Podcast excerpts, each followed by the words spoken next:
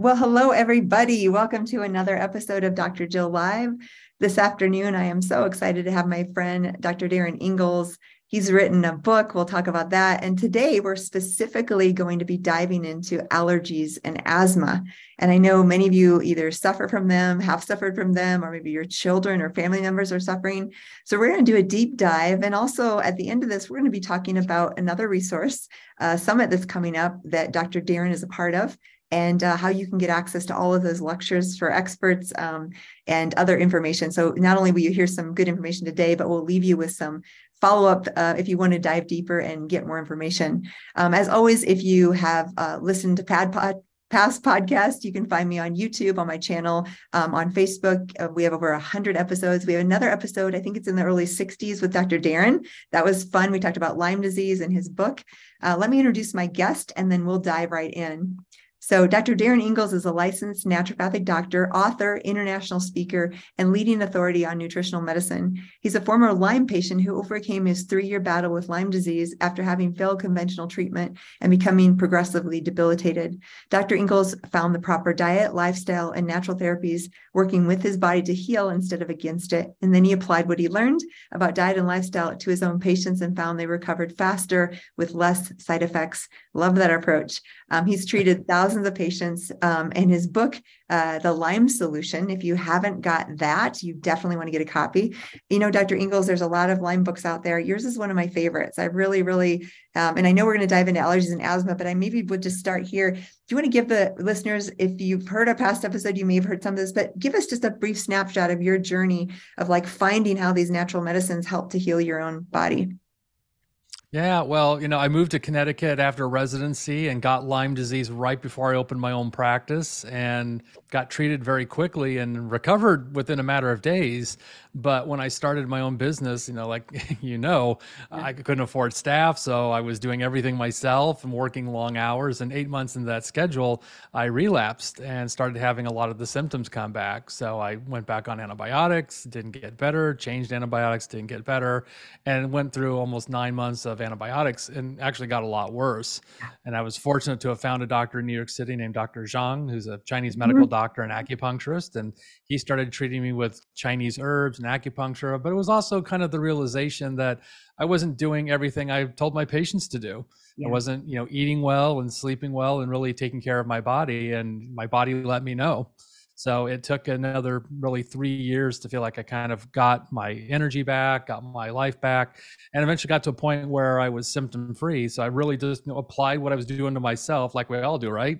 Yeah. And to our patients. And like, oh, this stuff actually works when you do it. Yeah. So, you know, it was just uh, my wake up call that, you know, you got to pay attention to your body and, you know, do all these things that are, you know, inherent to having a good, healthy body, you know, good sleep, good nutrition, and really taking time for yourself. I love that, because it really emphasizes, especially in medicine, you know, in the world you and I have trained in and grown up in, um, there's such an emphasis on um, putting aside your needs for the sake of the patient and your career and your family. And that's all beautiful. Like, it's a very sacrificial kind of mentality. But what I learned too is, like, I mean, medical school for me, it was like, how long can you hold your pee and not eat and not sleep and still survive, right? Like, it was training for like ignoring any of your body signals on what your body actually needs. I, I just talked to a recent colleague and friend who has a large podcast, and she was like, I I had to relearn to go pee when I needed to pee, because I would always be like, I have to hold this. I got things to do. And literally she started getting bladder infections, right? Yeah. So those kind of mentality of like relearning, and actually sleep does matter, and relationships matter, and all those things. Um, so really, really important stuff. And like I said, love your book. We'll be sure and put a link to that as well, if you haven't taken a, a look at that. What I also love about your story is, antibiotics are perfectly appropriate for some people, and I use them in clinical practice, but I find, like you, there's a definite percentage that don't do well. And what I love is you've given us alternatives to go down a path of really healing with a much more natural um, alternative. And I find they, the herbs and the remedies can be just as powerful and maybe more sustainable, because they're not destroying the microbiome and that, and that's your journey too. So thank you for bringing that information. Well, let's shift, because over fifty million people in the U S are affected by allergies and asthma. And I want to frame this because I grew up on a farm, one of five children. My youngest brother had such severe asthma. I remember one day in a hotel that probably was moldy, where literally we were calling the ambulance, and I didn't know if I was going to see him again. He was probably five or six years old. His asthma was so so bad. He was turning blue and he couldn't breathe. And still today, it chokes me up because I'm the older sister and I see my little brother, like he can't breathe. And I'm, I'm seeing how serious it is. And one thing it led to him in his life was a deep faith, because he prayed and he kind of felt like that was a piece of like, not that that fixed him, but it was the piece that like gave him a stronger sense of purpose and like felt, he felt peace in the midst of not being able to breathe.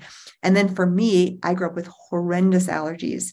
Um, I had eczema where I'd bleed on the sheets at night. I, my skin was so itchy and excoriated. And I, for like during harvest season, September through March, I had to stay inside. It also created part of my love for books because I couldn't be outside on the farm. It was corn and soybeans in the dust. And I was so allergic. So this topic is so relevant to me personally. Now at this point, because I've done all the work around it, I don't have allergies anymore. I really don't. But let's go hey. in. I know. Thank goodness. It's amazing. Uh, tell us though, I mean, this is a big problem. I think it's very relevant. And I think even post-COVID, the mast cell stuff, give me a framework of how you're seeing this and how many more people are being affected and how big is the problem?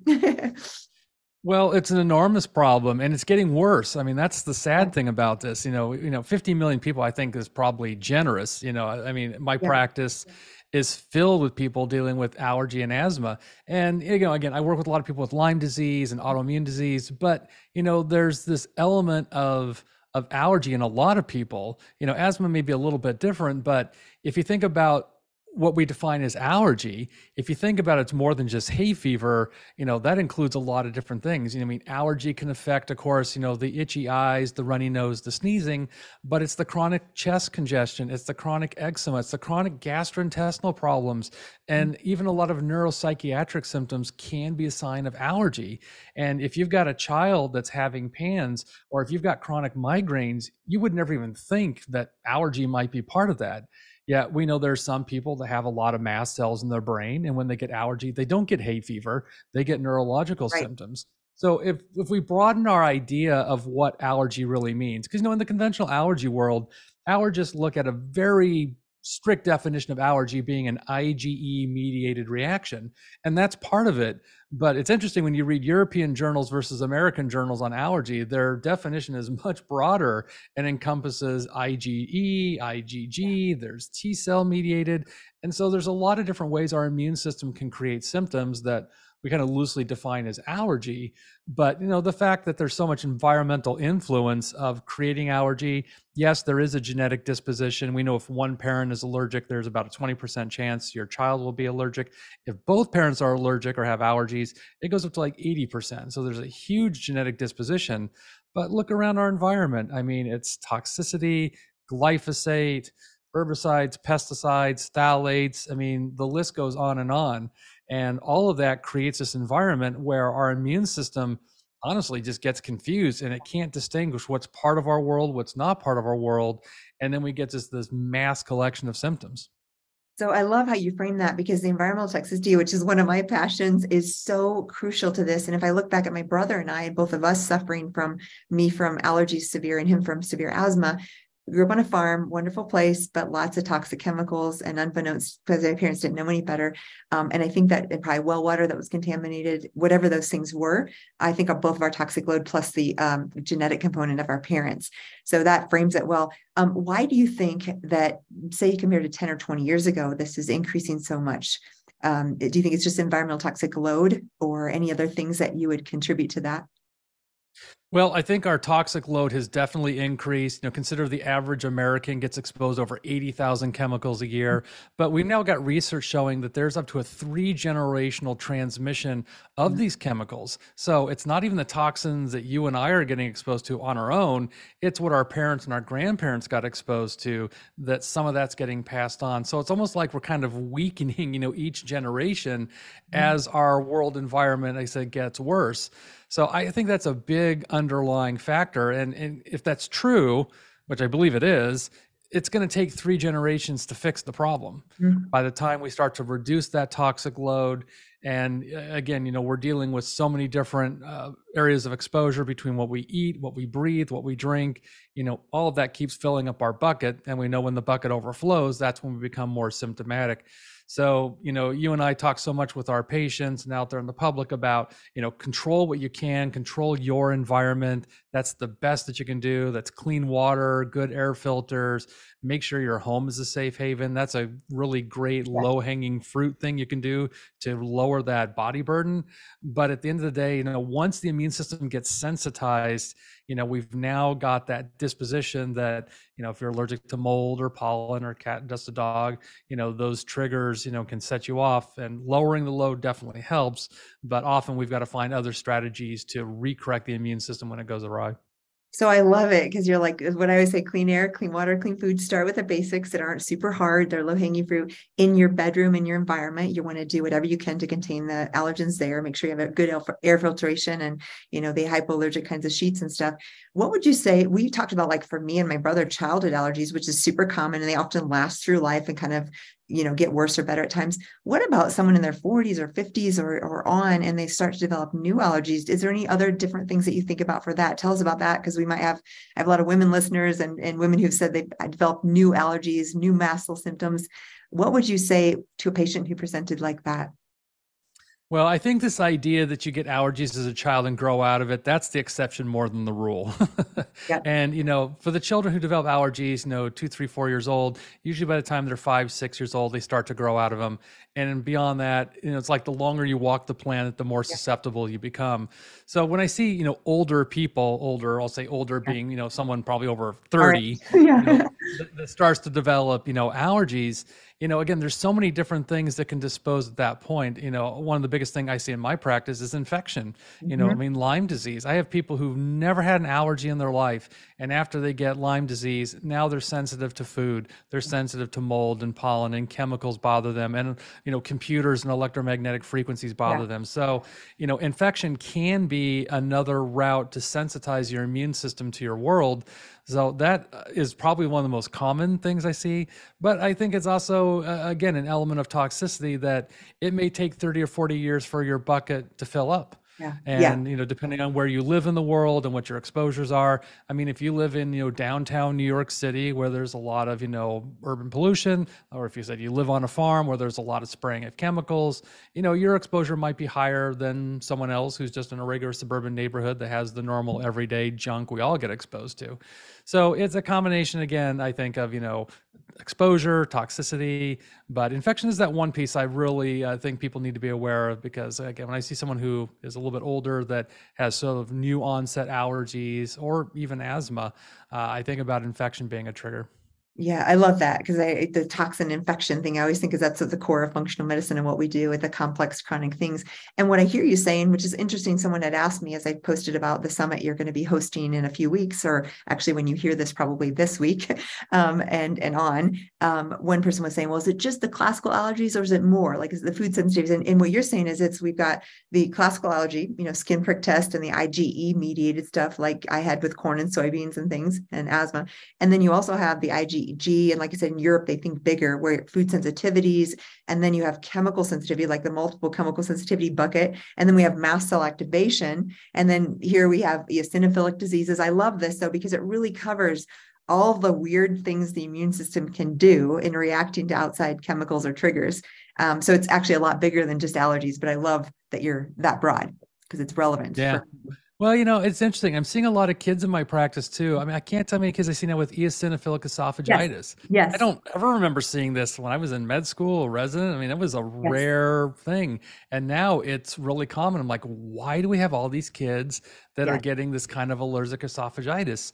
You know, is it the food that they're eating? Is it something that happens in utero? I don't have the answer to that, but I just think it it's another marker yes. that we've got this very toxic society that's obviously influencing, you know, young children. Hey, everybody. I just stopped by to let you know that my new book, Unexpected, Finding Resilience Through Functional Medicine, Science, and Faith, is now available for order wherever you purchase books. In this book, I share my own journey of overcoming life-threatening illness and the tools and tips and tricks and hope and resilience I found along the way. This book includes practical advice for things like cancer and Crohn's disease and other autoimmune conditions, infections like Lyme or Epstein-Barr, and mold and biotoxin-related illness. What I really hope is that as you read this book, You find transformational wisdom for health and healing. If you want to get your own copy, stop by read unexpected dot com. There you can also collect your free bonuses. So grab your copy today and begin your own transformational journey through functional medicine in finding resilience. No young children. I love that you said that, because that in medical school for me too, it's taught as like a zebra, which means it's really rare. You may not even see this. Same thing. Yeah. Nowadays, it's it's all the time. Probably once a month I see a case. It's it's amazingly common. Um, and I think it is, uh, I heard Stephanie Seneff talking about glyphosate and the uh, way it at- attaches to the gluten molecule and how it's actually creating, potentially creating more celiac and non-celiac gluten sensitivity, which is just another right. immune reaction, right? It's not exactly allergy, but it's the same bucket of these immune reactions. And so they're seeing exponential increases in cases of true celiac and non-celiac gluten sensitivity with the exposure to glyphosate treated wheat, right? So it's all, it's a new yep. to nature molecule that our body was like, wait, what is this? We thought it was wheat, but it doesn't look like the wheat that we used to know.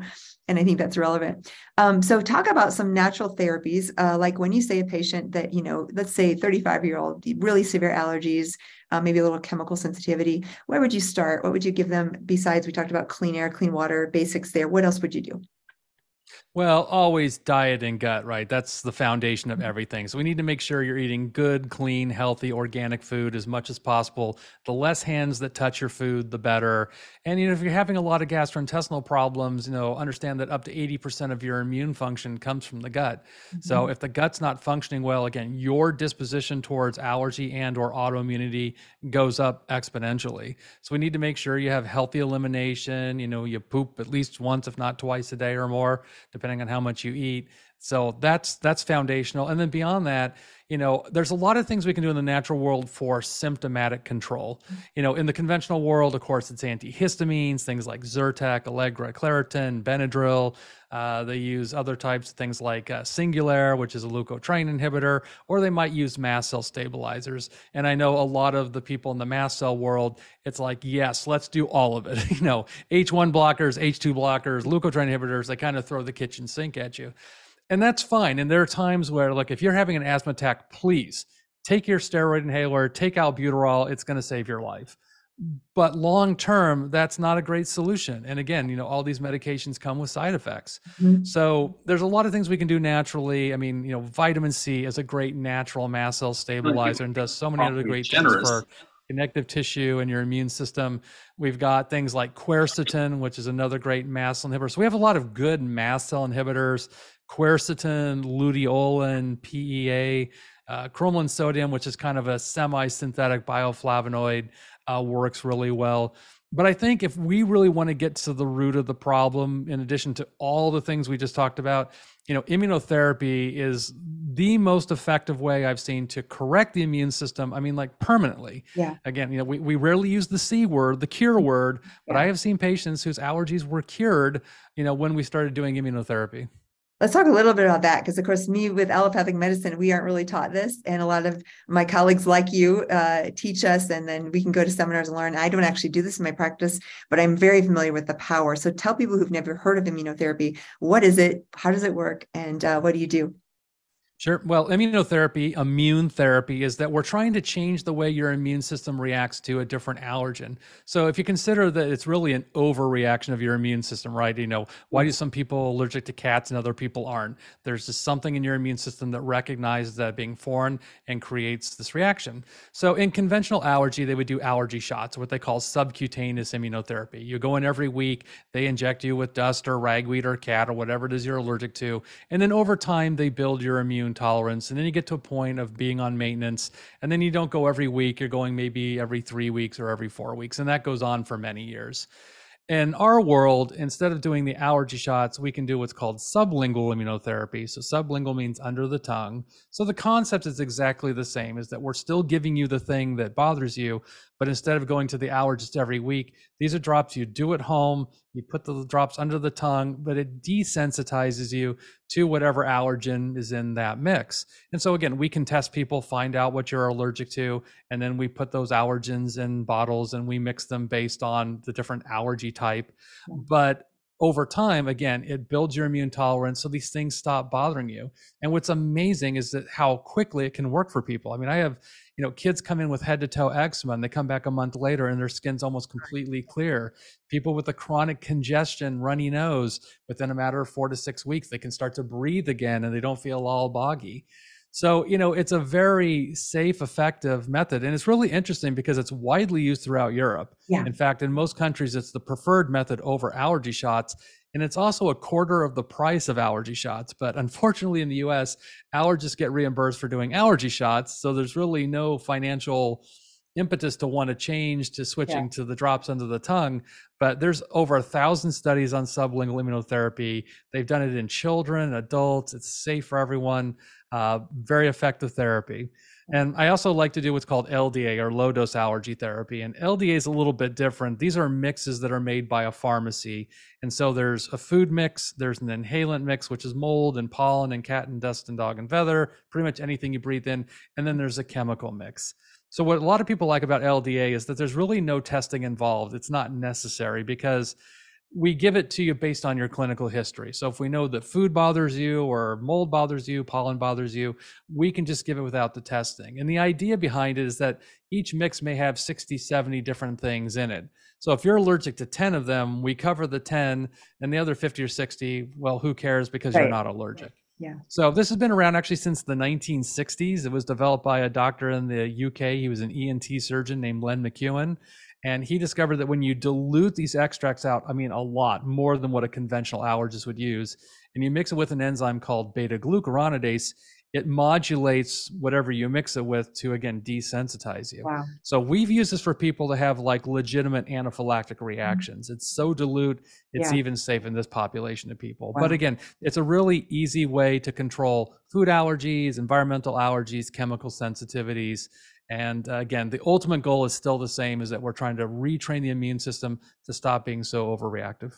Uh, this is tremendous. And uh, um, again, if stay tuned, whether you're watching this live on Facebook or YouTube or any channel, you're going to find the link to the Allergy and Asthma Summit below. And I hope you check that out, because if you like this information, you're going to get it times one hundred with all the experts that are speaking there. Um, so stay tuned. That's linked. Actually, if you're listening now, the link is right in there. Check it out. Now, I've got a few questions, Doctor Darin, that I think would be relevant. Andrea asked, so my allergist says that there were many restrictions and only certain things, and he couldn't do mold. Um, any thoughts on that? I'm assuming this is a traditional allergist. And I'm assuming, like you said, one thing you just said was in the L D A, it's safe for someone who's had anaphylaxis, whereas maybe allergy shots would not be. Do you think that's what? Yeah. Yeah, that can be. I mean, it is, some people, when they do allergy shots, will start to have an anaphylactic reaction, and then they have to stop. They can't do it. And yeah. there's no, there's no option at that point other than medication. Yeah. So for someone who's that hypersensitive, L D A would be a great option. The other thing too, if you're getting allergy shots, understand that that's going to be completely based on either your skin prick testing or blood testing that only looks at IgE. Yes. Well, we know from the research that a lot of mold reactions don't involve IgE. Yes. So I've had patients who've had, you know, conventional allergy testing for mold, comes back completely negative, but every time it rains, every time they go into a damp basement, they get in a moldy environment, they feel the reaction. So clinically, they're telling you they're allergic to mold. It just didn't show up on a test. So I see a lot of undertreatment yeah. with conventional allergy shots, only because they're limiting that to IgE reactions alone. Oh, I love that. I want to just repeat it, because I think this is such an important point that you just made. Your classical allergists, there's a place for them. We're not saying that's bad, but their narrow right. spectrum of what they're checking is just an IgE reaction, which is considered the classical allergy. And as I mentioned before, we're looking now at T cell, mast cell, IgE, uh, sorry, IgG, even IgM and IgA. You could have an IgA reaction on the gut and have a stomach ache or have a increased permeability. And these things aren't going to be classically tested. So you may not notice um, a difference, or you may miss things that are, whereas with the immunotherapy, the slit therapy, or the L D A, you're actually covering a much uh, greater multitude of reactions, correct? Absolutely. So, you know, that's the beauty of immunotherapy, is that it kind of doesn't matter what the reaction is. You know, I've had allergists say, well, it's not allergy. Okay. It's a sensitivity. It's an intolerance. You know, now we're just, you know, haggling right, over names. Right. Yeah. The fact there's an immune reaction that is causing symptoms. Yeah. And like you said, I, I've studied this years ago, even though I don't do it, I've referred to it. I, and I want to ask in a minute where people can find people who do this. But um, I remember seeing the European studies. This is very clearly science-based. There's no question. Uh, it's just that it's not the standard of care because it's not the standard reimbursed care, which is often what things do, at least in the U S under our, you know, traditional allopathic system, which is the primary system for reimbursement. So it's a lot to do with reimbursement, not to do with science.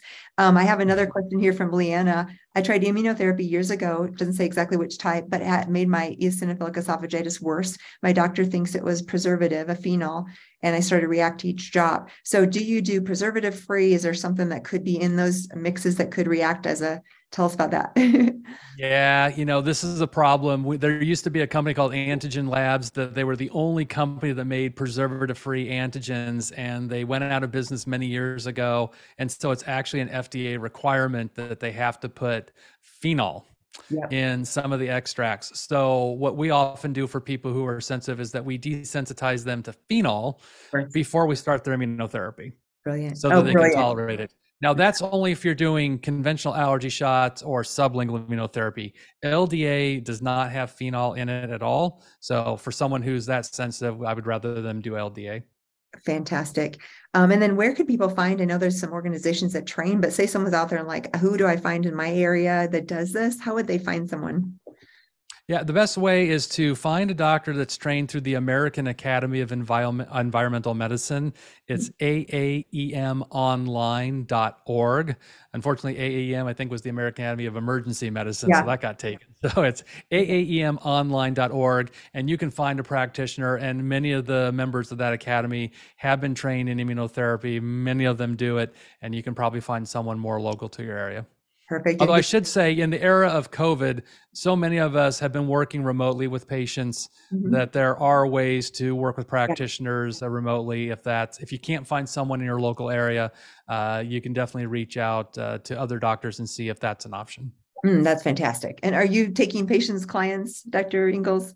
We still are, yes. Okay, good. So obviously we can send them to you too. And again, wherever you're watching this, links will be below or wherever you're watching this for all the things we're mentioning. So don't worry if you missed it. If you're driving in your car, you can grab that. Um, so obviously I've mentioned the summit. That's one of the reasons why we're here, because I really believe in this. And I told you my little personal snippet, because I really, really suffered from allergies and asthma, and almost saw my brother die from asthma. So it's close to my heart. Um, tell people just a little bit about the summit, what they can expect if they join. And that'll be when you're listening to this, either coming up really soon or live this week. Yeah, so it's an allergies and asthma summit, and it goes from March thirteenth through March nineteenth, and it's completely free. All you have to do is just sign up. And then every day you're going to get access to seven or eight different speakers. And we've got speakers, experts from all over the world that talk about different aspects of how allergy impacts your health. So we've got everything from regular seasonal allergies. I've spoken with a couple of E N T surgeons. We've talked to people about eczema. Doctor Anna Maria Temple, who's an eczema expert, had a great talk of that. Doctor Elisa Song talked about how allergies affect children. Yeah. And we talked about like the neuropsychiatric effects of allergy, which grossly gets overlooked. So again, we got almost fifty speakers covering the bases on everything allergy and asthma related.